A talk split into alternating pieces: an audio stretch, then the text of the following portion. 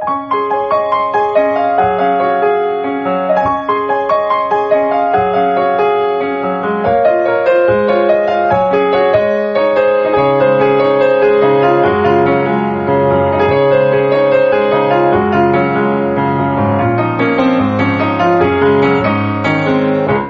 さん、こんばんは。ミッチェルです。いかがお過ごしですか？今日は7月19日ですけれども、もうね、夏らしくなりましたね。えー、プールがね、始まったり、プールが始まるって何？いや、いいですよ。子供たちのね、こうなんか、プールで騒いでる声とかを聞くと、あ、夏なんだなっていうね、感じがしますよね。そしてこれから、浦安はまた花火大会もありますし、うん、またさらにこう盛り上がっていく季節ではありますよね。はい。さて、えー今日はですね、えーお便りもいただいているんですけれども、最近ミッチェルがハマっているアニメがあるんですよ。皆さん、日常ってご存知ですか？ちょっともう、私あれなのかな？遅いのかな？ちょっとブームが遅いのかもしれないけど、でもね、面白いんです。あの、友人から勧められまして、えーそれからもう、かなりハマってしまいまして、ビデオを借りまくっておりますけれども、まあちょっとそんなお話もしつつ、えー今日は進めていきたいなと思っております。えーまた、ミッチェルの初ミニアルバムがですね、えー今ちょっと頑張っているところなので、そんなお話もしていきます。この番組は、輝く人生を共に、研修、司会の株式会社、ボイスコーポレーションの提供でお送りします。さあでは今週も始まります。ミッチェルのラブミッションイェイイェイ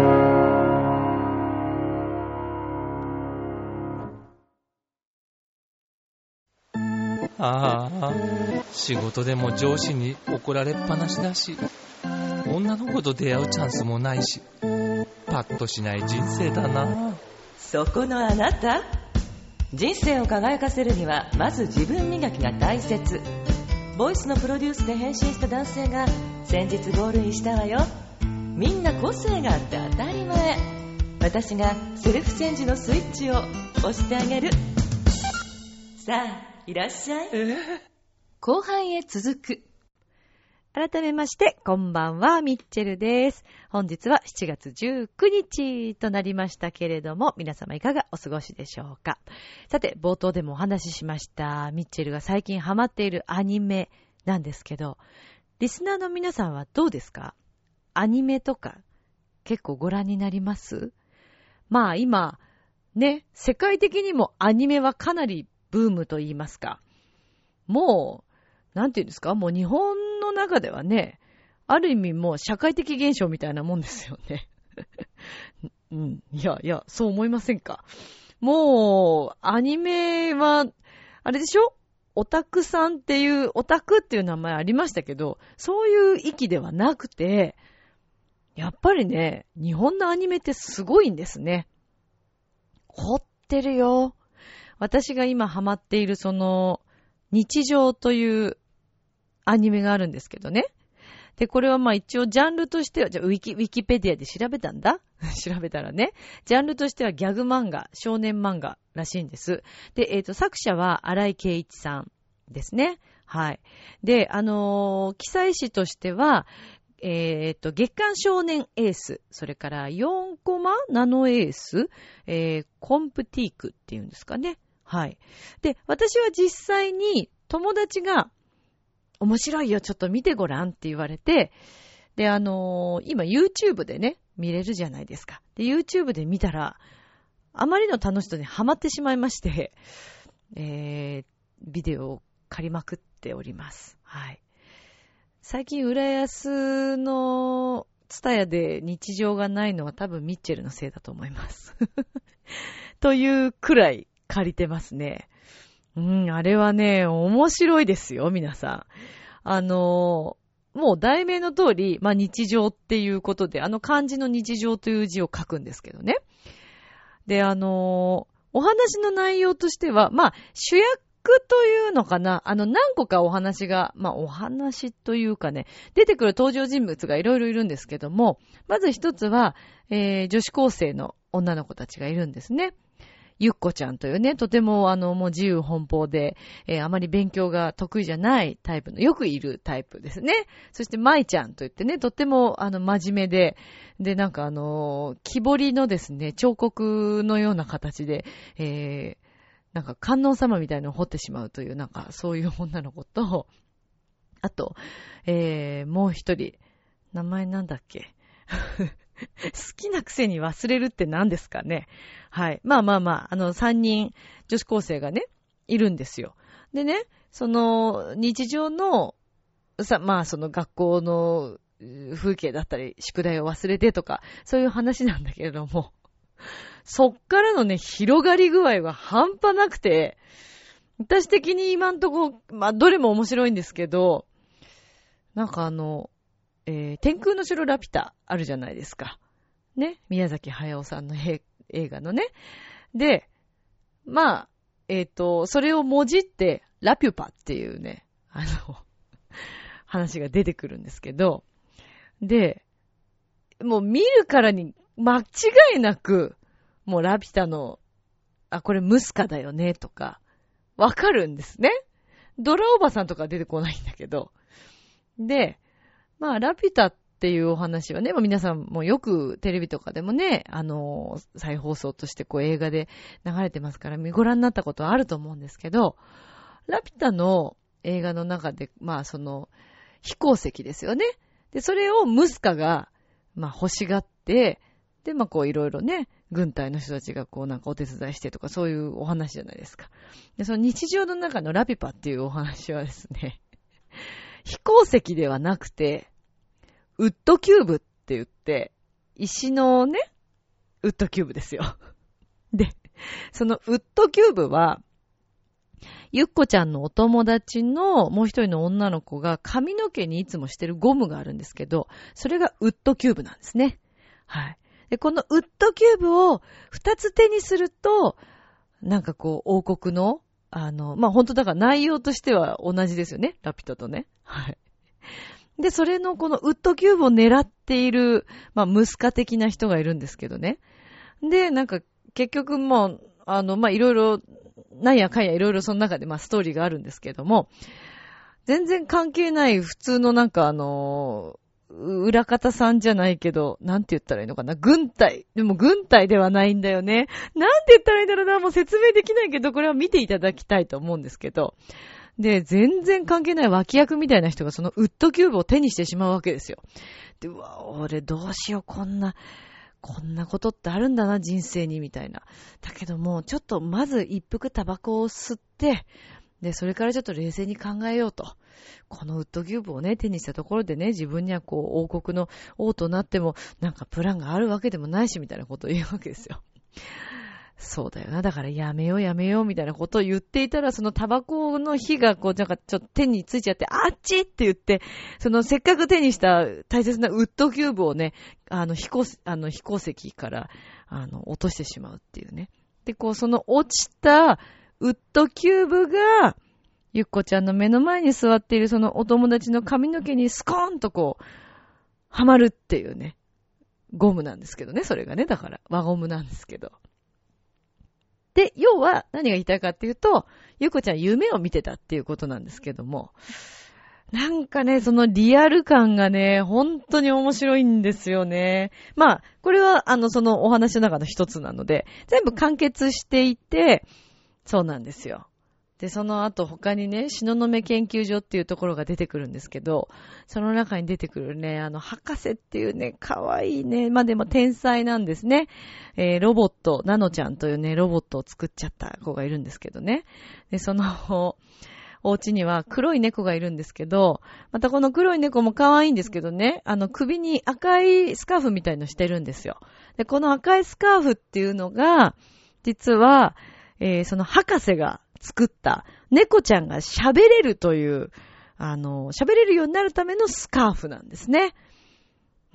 でね、このね、猫ちゃんのね、声がまた面白いんですけど、名前がさらに面白くって、坂本っていう名前なんですよね。いやーでもこういう発想どっから出てくるんだろうね。すごいですね。もう天才級ですよ。で、なんかところどころちょっとこう日常の風景が出てきたりするんですけど、私たちが一般的にこう見るような日常の風景が出てきたりしてね、とっても面白い。なんかこう、なんとなく見てられると言ったら変な、ちょっとあまりいい言い方じゃないですけど、なんていうのかな、さらっと見れるアニメ？だけどすごく笑っちゃうところもあったりとかして、えー、私的にはですね、日常のね、えっ、ー、とね、51話だったかな。が、かなりおすすめですね。ゆっこちゃんが遊園地に行くバージョンがありますけど、これはぜひ見ていただきたい。はい。まあ、かなり今日はこの日常の話をしてしまいましたけどもね。実はですね、このチョアヘヨの局長であります、杉村局長も見ていたというね、この日常を。以前なんかあの、テレビで夜中放送されていたみたいなんですね。で、私はその時見てたわけではなくて、本当に最近ハマっているので。でも局長はですね、どうやらあの、ビデオに撮っていつも見ていたそうで、はい。まあ、またこれも偶然なんですけどね。はい。なのでちょっとこの間ちょっとね、日常ネタで盛り上がってしまいましたけども。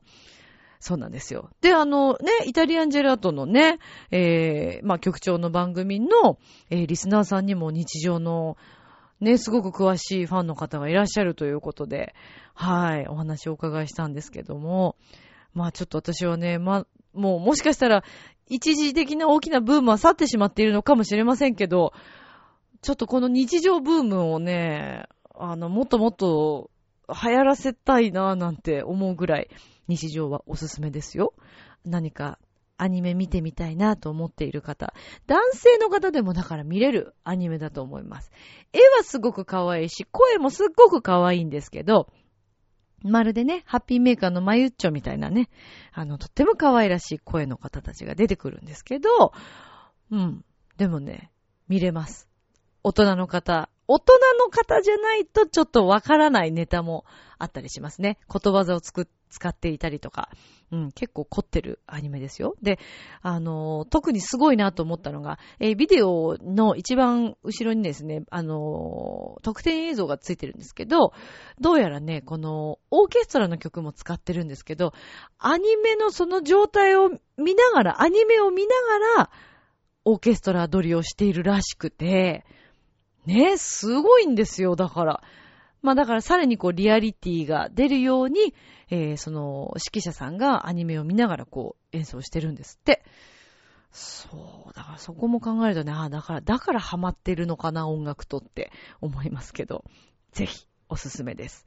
はい、この週末、ゆっくり、なんとなくふっと笑いたいなと思っている方は、ぜひアニメ日常をおすすめします。はい。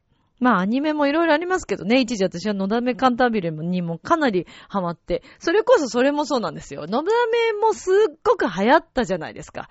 だけどどうも私はね、皆さんと違う時にブームが来るようで、終わったぐらいにブームが来るんですね。日常はでもまだそれでも全然新しいと思いますけどね。はい。のだめも相変わらずまだ好きですよ。そうですね。やっぱりね、音大生としてはね、あのー、のだめカンタービレはね、わかるわかるっていう話がたくさんありますよね。まあ前にもお話ししたかもしれませんけど、のだめカンタービレののだめちゃんという人は本当にモデルになってる方がね、いらっしゃるということですからね。はい。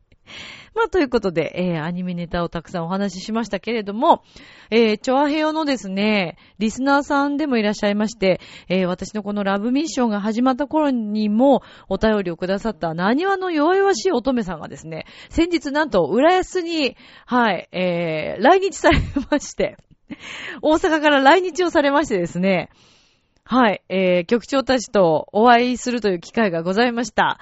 あの、初めてお会いしたんですけれども、もう本当にあの、お便りをくださっている通りの、あの、なんて言うんですかね、勢いとね、パワーとね、すごくてですね、はい、とっても楽しい。私ちょっとほんと30分ぐらいしか、あの、お会いできなかったんですけども、楽しい時間を過ごさせていただきました。まあ、そんな何話の弱々しい乙女さんから、えー、今日はですね、えー、またお便りをいただいているんですけれども、なんとこのお便りがですね、どうやらミッチェローニにお願いしますということもありますので、えー、ミッチェローニコーナーで、はい、このお便りはですね、えー、読ませていただきたいと思いますので、何、何話の弱々しい乙女さんも楽しみにお待ちください。今噛んじゃいましたけどね。はい。ということで、えー、では続いてのコーナーに行きたいと思います。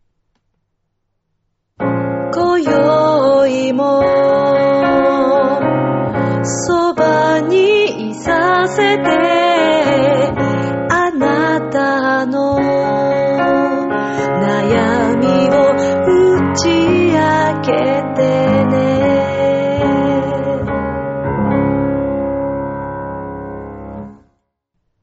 はい。ということで、お便りコーナーなんですけど、お便りがですね、まあ、何あの弱々しい乙女さんからしかないっていうね、このもう、切ないから、ミッチェルは。あの、お便り待ってますから、皆さん、どうかよろしくお願いしますね。はい。まあでも今週は、あの、この、いただいたお便りがね、ちょっとミッチェロニの方に取られちゃってますから、えー、ここでまあちょっとね、自分の話をしようかなと思ってるんですけれども、えー、そうですね、まあ悩みと言いますか、近頃ですね、日差しが強すぎはしませんかっていうことなんですよね。どうですか皆さん。特に女性の皆さん。でも、最近男性の皆さんも結構、お肌に気使ってる方多いんじゃないですかね。私の友達でも結構あの男性の方でもね、お化粧水を使ってますよっていう方とか、うん。日焼け止めを使ってるっていう方ももちろんいるし、えー、まあ、できるだけ紫外線をね、やっぱり浴びないように。まあ、でも特に女性がね、やっぱりそれは悩みのお一つ、お一つですからね。はい、私もその悩みのお一つなんですけどね。最近の紫外線は半端ないですよ。もう、あの、今までのケアでは足りないなっていうことなんですけど、で、以前にもお話しした通りですね、ミッチェルはたくさんの、えー、いろんなメーカーさんのですね、えー、お化粧品、スキンケア類をちょっと試したりとかして、もともとお肌がちょっと弱かったりもするので、えー、試しているんですけれども、もう以前から言っているように私はあの、あるメーカーさんがすごく大大大好きで、えー、特にですね、そのメーカーさんいろんなあの、ジャンルの、えー、お化粧品、それから、えっ、ー、と、会社としては、名前、まあ、言っていいのかな？いいか。前にも言ってると思いますけど、私はアルビオンさんというところが大好きなんですけど、アルビオンさんの中の、えー、シリーズでね、いろいろあるんですよ。美白シリーズだったりとか、えー、保湿だったりとか、それからちょっとこう、あの、張りを出したい方たちの、えー、シリーズだったりとか、それから、ちょっとこう、ストレス性で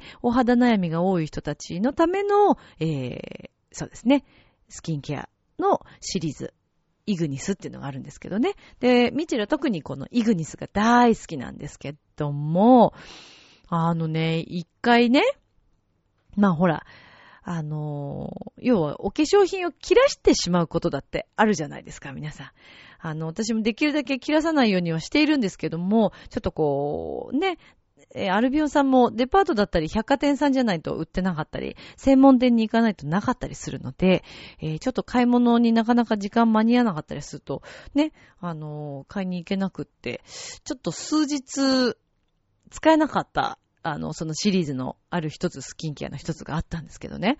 もうね、それ使わなかっただけで、どんどんどんどんお肌の調子がおかしくなっていきまして、で、も持ってるものとか、あのー、ちょっと安めなもので、なんとか、なんとかこ、あの、ね、買いに行けるまで、あの、保って頑張ろうと思ったんですけど、全然ダメで、で、やっぱりこう、もうこれはもうどうにもならないと思って、やっとちょっとオフの日に、えー、そのお店に行って相談をして、で、あのね、美容部員のお姉さんに相談して、ちょっとね、よ、いつも買い物させていただいている方がいらっしゃるので、えー、そこでもちょっと相談をして、で、ちょっとこうマッサージをしてもらったんですね。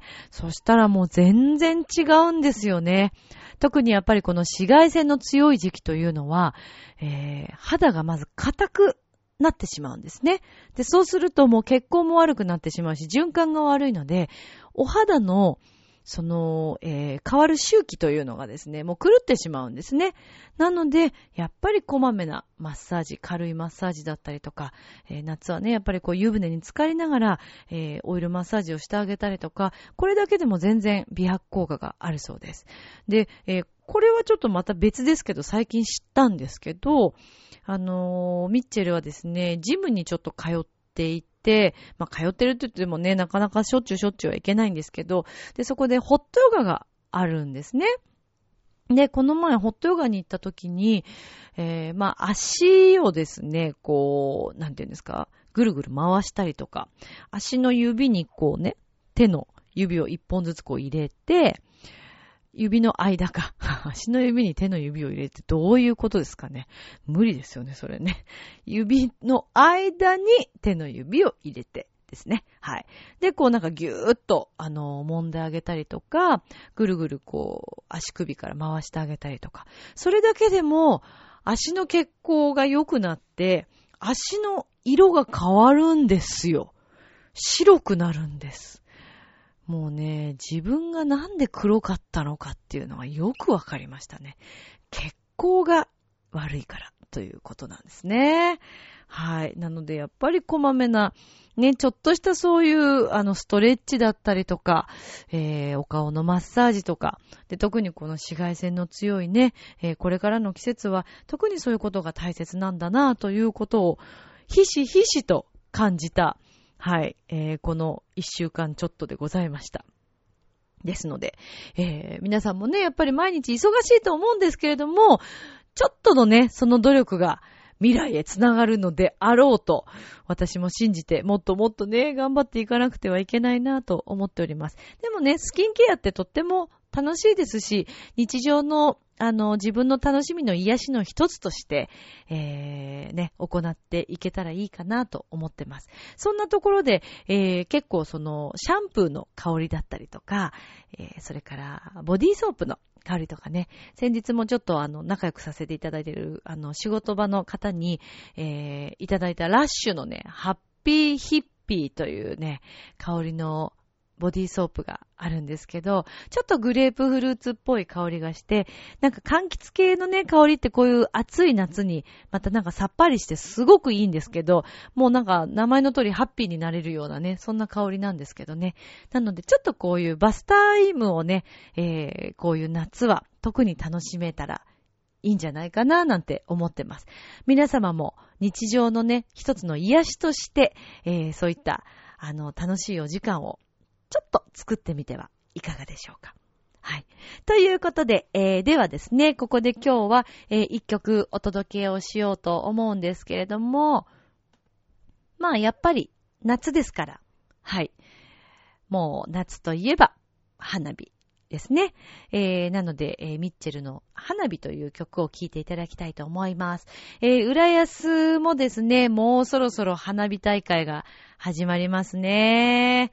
いやー、昨年初めて浦安市のこの花火大会をミッチェルは見に行きまして、よかったんですよ。本当にね、あんなに近くで花火を見たのはもう何十、何十年ってことはないか。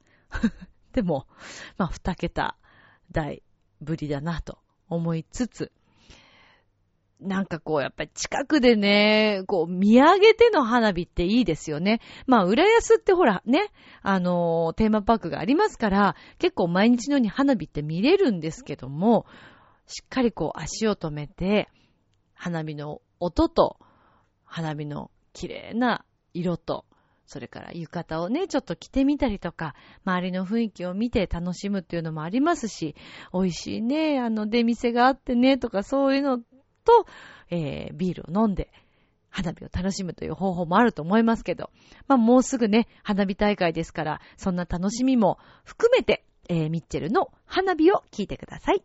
どうぞ。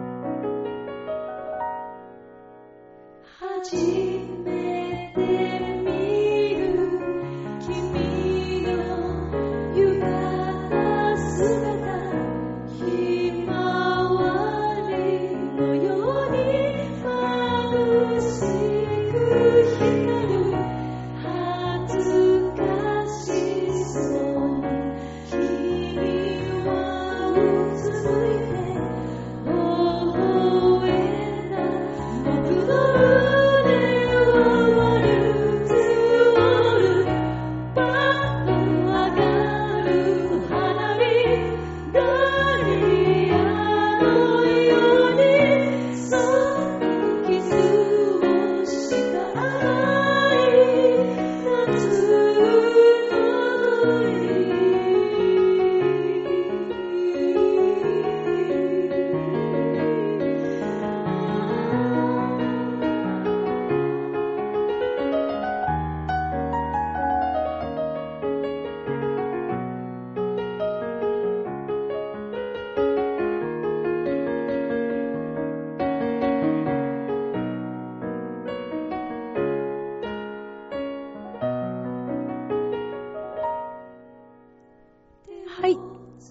ことで、えー花火をお届けいたしましたけれども、皆様いかがでしたでしょうか？リスナーの皆さんはどうですか？花火大会。えー、きっとね、この私のラブミッションを聞いてくださってる皆さん、いろいろな県の方がいらっしゃると思います。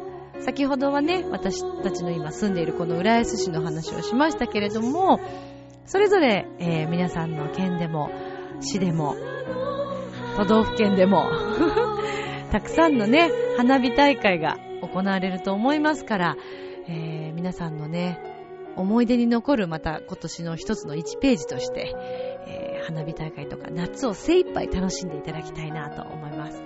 今年の夏はそうだなどっか行けたらいいなとか思ってますけど、ちょっとそれどころではなさそうなので、レコーディングにね、終われそうなんですけど、まあ、ミッチェルは10月に向けて頑張りたいと思います。夏、楽しんでくださいね。花火でした。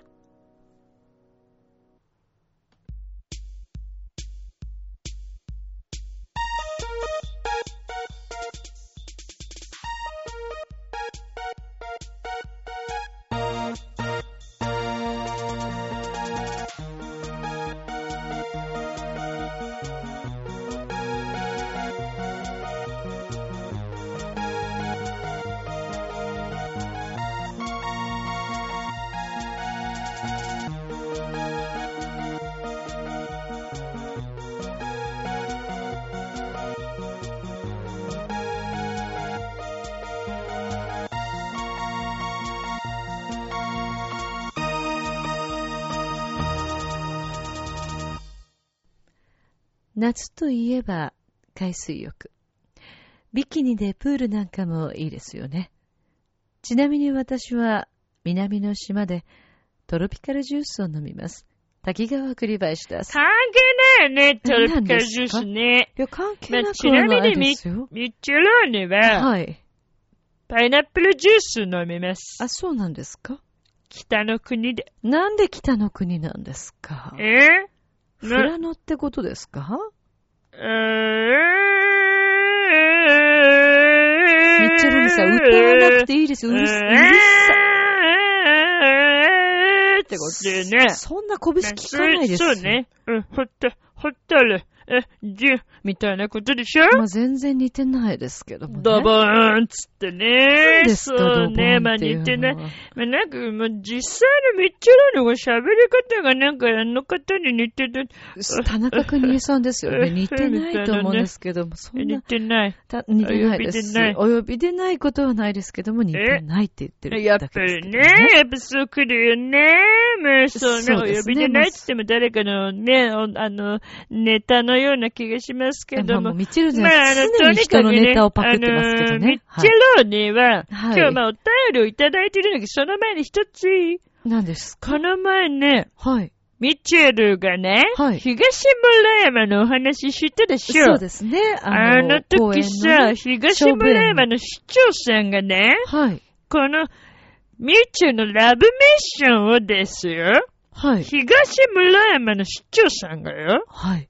このね、ラブミッションを何回も言ツイわなくていいですートしてくれたんですよ。知ってましたそうなんですツよね。イートで紹介して、このミッチェローにも多分聞いてくださったと、そう思う。まあそそうれは思いたい。それはどうだかわかりませんけれども、なんで？えー東村山のうん市長さんがですね。えーなんとこのラブミッションについて、えうんーツイッターでつぶやいてくださったんです。そうえーなのまた。その時にはですね、うん。えーこのラブミッションのうん。アドレスもですね、アドレス？えー一緒にリンク先をですね、そうだよ載せリンク先ねてくださいまして、本当にありがとうございます。本当だよ。だけ東村山の方が、えーうん聞かれたかというのはまたちょっと話は別ですけれども、なんだよ、えーそミッチェルれ。も、うんえー私もとっても嬉しく思っております。本当にこの場を借りてお礼を言わせていただきます。滝川栗林です。なんでよ、なんで名前紹介してんのよ、ちゃっかり。か？ちゃっか何りじゃないですよ。えー、ミッチェローニも紹介したいよ。だっていつもしなくていい。僕は大御所の方の真似をすることもあったでしょ、まあね今まで。たまたまね、こういうことになって、まあ確こ。れはい。志村けいさんに聞いてほしいっていうのが、あだかちょっとミッチェローニとして正直。なんでそう言うんですかお名前は出さないでください。なんでよ、いいじゃんよ。ケチだまなあケチとかいけず。いけずって何ですかどこで覚えてくるんですかいけずいけずはガスから聞いたよ。ガいけスさんずですかって言ったらいいよってね。うんなんかちょっとガスさんのチョイスがよくわからないんですけれどもなんでよ、ガス、なん僕の友達、あん歌仲間のこと、そういうこと言っちゃいけませんまあよ。そうですかね。そうですよいたしました。そうねまあ。それはそうとですうね。ん、うん。えー今日は、何話の弱々しい乙女さんから、うえーおん。便りをいただいておりますのでね、えーここでまず読ませていただきますね。はい。はい。はい。何ですか？はい。ミッチェローニさんに結婚式の司会の原稿を読んでいただきたいので、以下のて文を用意しました。次に用意する原稿の鍵括弧のところを読んでもらってください。え？よろしくお願いします。ということです。いやいやね、あのね、ということですじゃないよはい。ね。何ですか？どういうこと？なんでミッチェルーニが司会しないといけないの？結婚式の。いや、ですかなん、で？らおそらく何話のど弱々しいお父さんがですね、あミッチェローニさんが司会したら面白いだろうと、えーリスナーさんが増えるんじゃないかと思ってくださったかもしれないじゃないですか。それはどうかなそうですそれはね。ないんじゃないかな。ないですね。そうでしたないねなさそうですけども。ないと思まあ、あの、うよ。ミッチェロニさん、これせっかくですので、やるの、えーよろしければ、ちょっとよろしくないけどまあ、そうや,、はいやっえてみんーっとな、ですね、一応あの、二人で司会をするという、はい、前提になっておりますので。私とミッチェロニさんの掛け合いでやってみましょうか。かけ合い？まあいいけど、はいじゃあはい。まあ、ミッチェルローニーが先に進むようにはね、するからね。いや、それもどうかと思いますけど、じゃあ、やってみやますか？やってみましょうか。じゃあ、はい。じゃあ、お願いします。お願いします。はいでは、えーミッチェローニさんによある結婚式の司会です。そうね。3、2、ちょっと、1。な、えなんですか？何 ?3、3、2、1って何？い何やロケットかなんか飛ぶの？飛ばないですよ。飛ばないの？ねこう始まるスタートということで、ここから役に入っていただくわけですから。え入るの？3 2 9で行きましょ9う。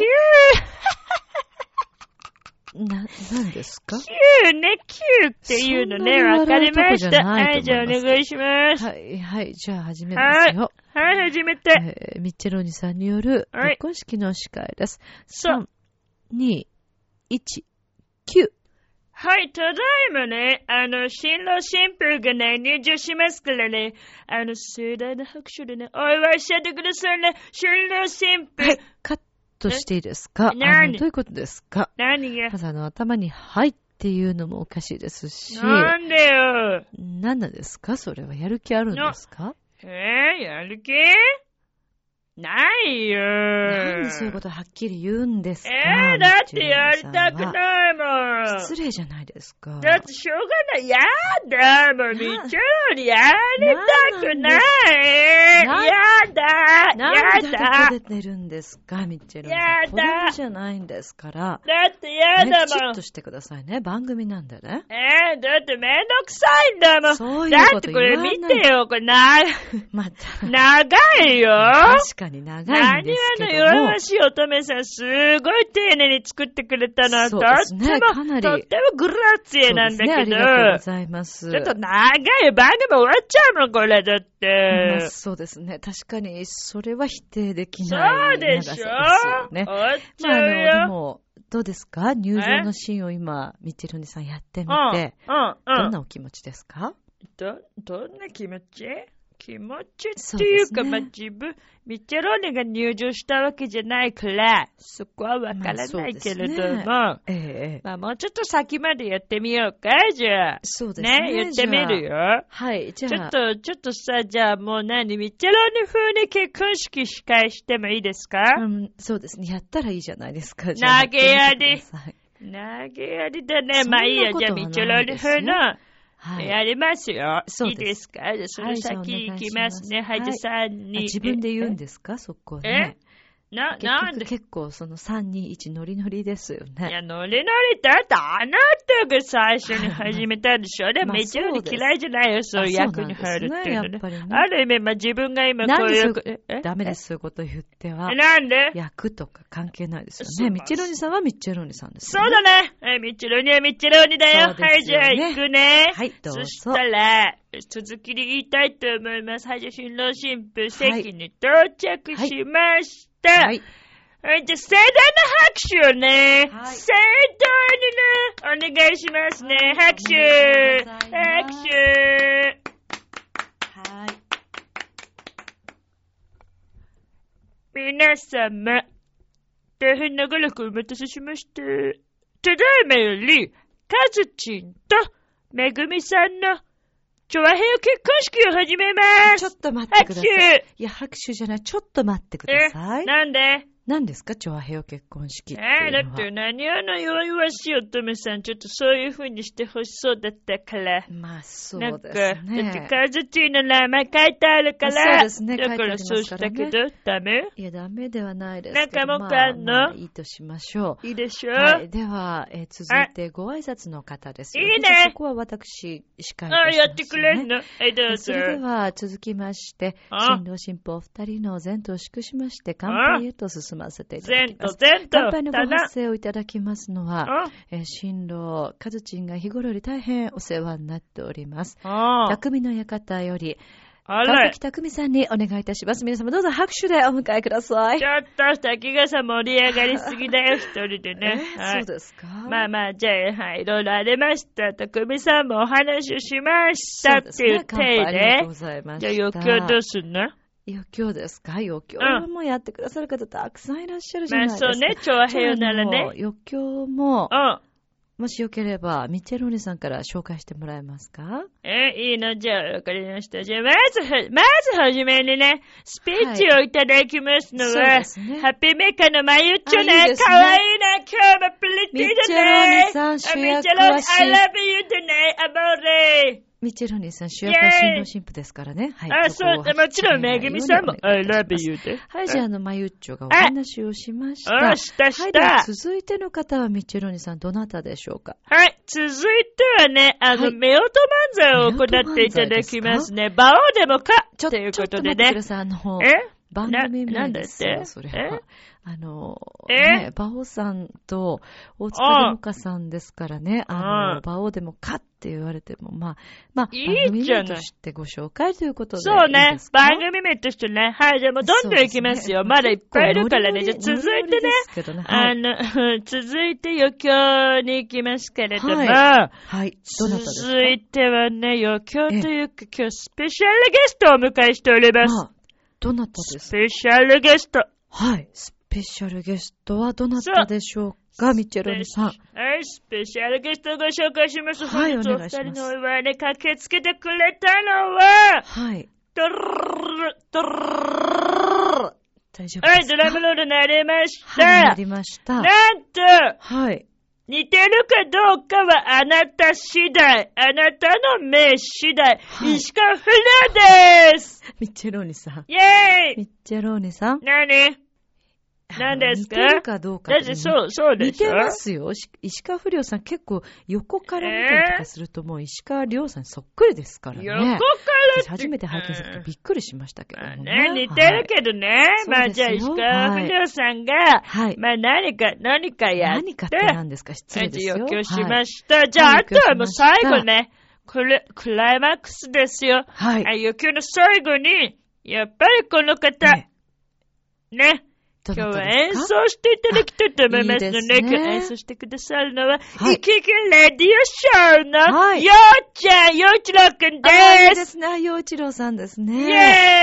イェーイ一郎さんにはここで、まあ、夫婦の絆も込めて、絆をやっぱり歌っていただきたいところではありますよね。まあ、そうなんだけど、ええミッチェロニとしては、イエスノーマンがいいですね。なんでここでイエスノーマンなんですか？なんでいいじゃない。まあ楽しい歌ですけれどもね。そうだよ。あの、会場の雰囲気は盛り上がるかもしれないですけど、夫婦の絆を考えたら、ねえ、やっぱり曲としては絆がいいんじゃないですか？ね滝川さん、爪が甘いね。なんですか？絆はね、当たり前なんです、夫婦というのはね。そうじゃなくてイエスノーマンに込められてる思いというのは、はい。イエスだけでもつまらない。ノーだけでは疲れるって言ってるの。だから夫婦でねミッチェロニさん、はいイエスノー、イエスノー言って、楽しく生きていったらいいじゃないってそういうことですよね。そうじゃあ絶対いいと思うんです。深いですねイエスだけでは疲れる。あのミッチェルノーだけというではことで、えーミッチェローニさんも一緒に、洋一郎さんとのね、歌にも加わるというイメージで進んでいけばいいんじゃないかなと思いますけれはい、ども。戻ってきました。は、はいいで、戻ってき進ましたねみました。じゃあもう最後いっちゃうよ。めぐみさんね、悲しみのお手紙を読みます。悲しみかどうかわからないですけどね。はい。お母さん。今日から、ありがとう。ちょっと待ってください。今日からありがとうってどういうことですか？あだからほらね、昨日までもありがとうだけど、今日からもありがとうってそういうことと思ってと今、ミッチェロニが言ったんだけどね。まもあ、なんでミッチェロニが読んでんのかっていう話にもなりますけどもね。そうですね。そうですね。じゃあまあ、お手紙を読んでいただき泣けないよ、ミッチェロニ読んでながらに読んでいただいて、そうね。そして、え、えー結びのコメントですね。ミッチェロニさんお願いします。娘の前にね、やっぱりここはね、長編の局長でもあります、カジチンから、ご挨拶ですね娘のご挨拶です。どうぞはいっていうところだよね。そうすると、カジチンが内ポケ内ポケットのなんか言えてないいいんだよ、そういうこと言わなくて。内ポケット内ポケットの中から、はい。紙を出します。はい。読みます。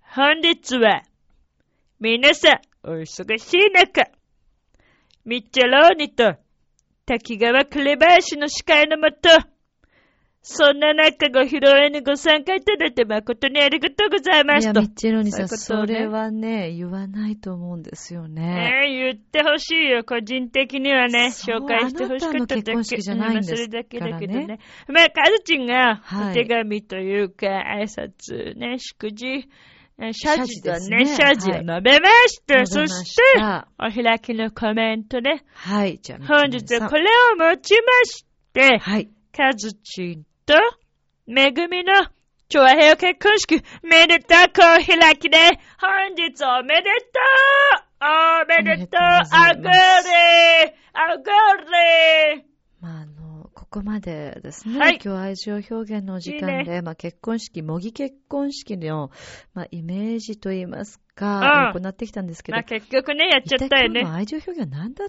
たんですかね？あ滝がさ、ひどいね。なんか何な、な何あの、弱々しい乙女さんに対してなんかちょっとそれ。そんなことないですよ。ひどくないですか？だってミッチェまあでもルさんやる最終気なかった的に楽しか。ったよ、ミッチェローにね。やっぱり楽しかったねなんか最初やる気なかったけど楽しかった。そうですね。何はの弱々しい乙女さん、ありがとね。はい、ありがとうございました。の、リスナーの皆さん、こういうのでもいいよ。たまにはそうミッチェローそうですねにもお便り送ってください。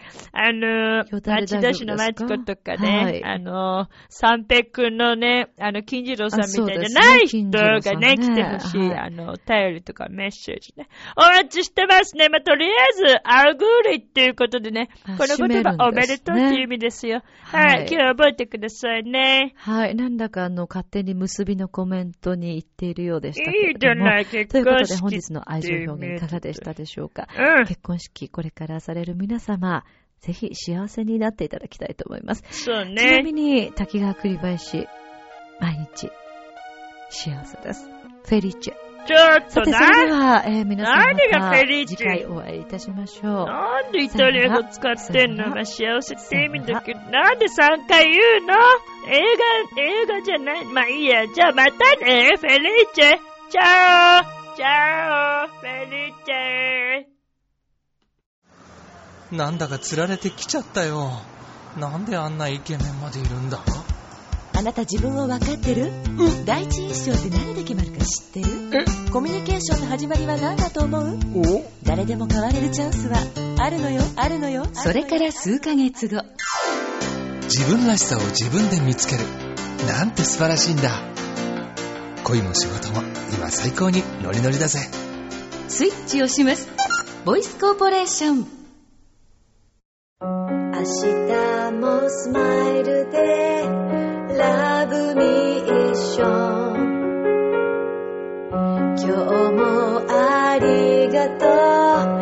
う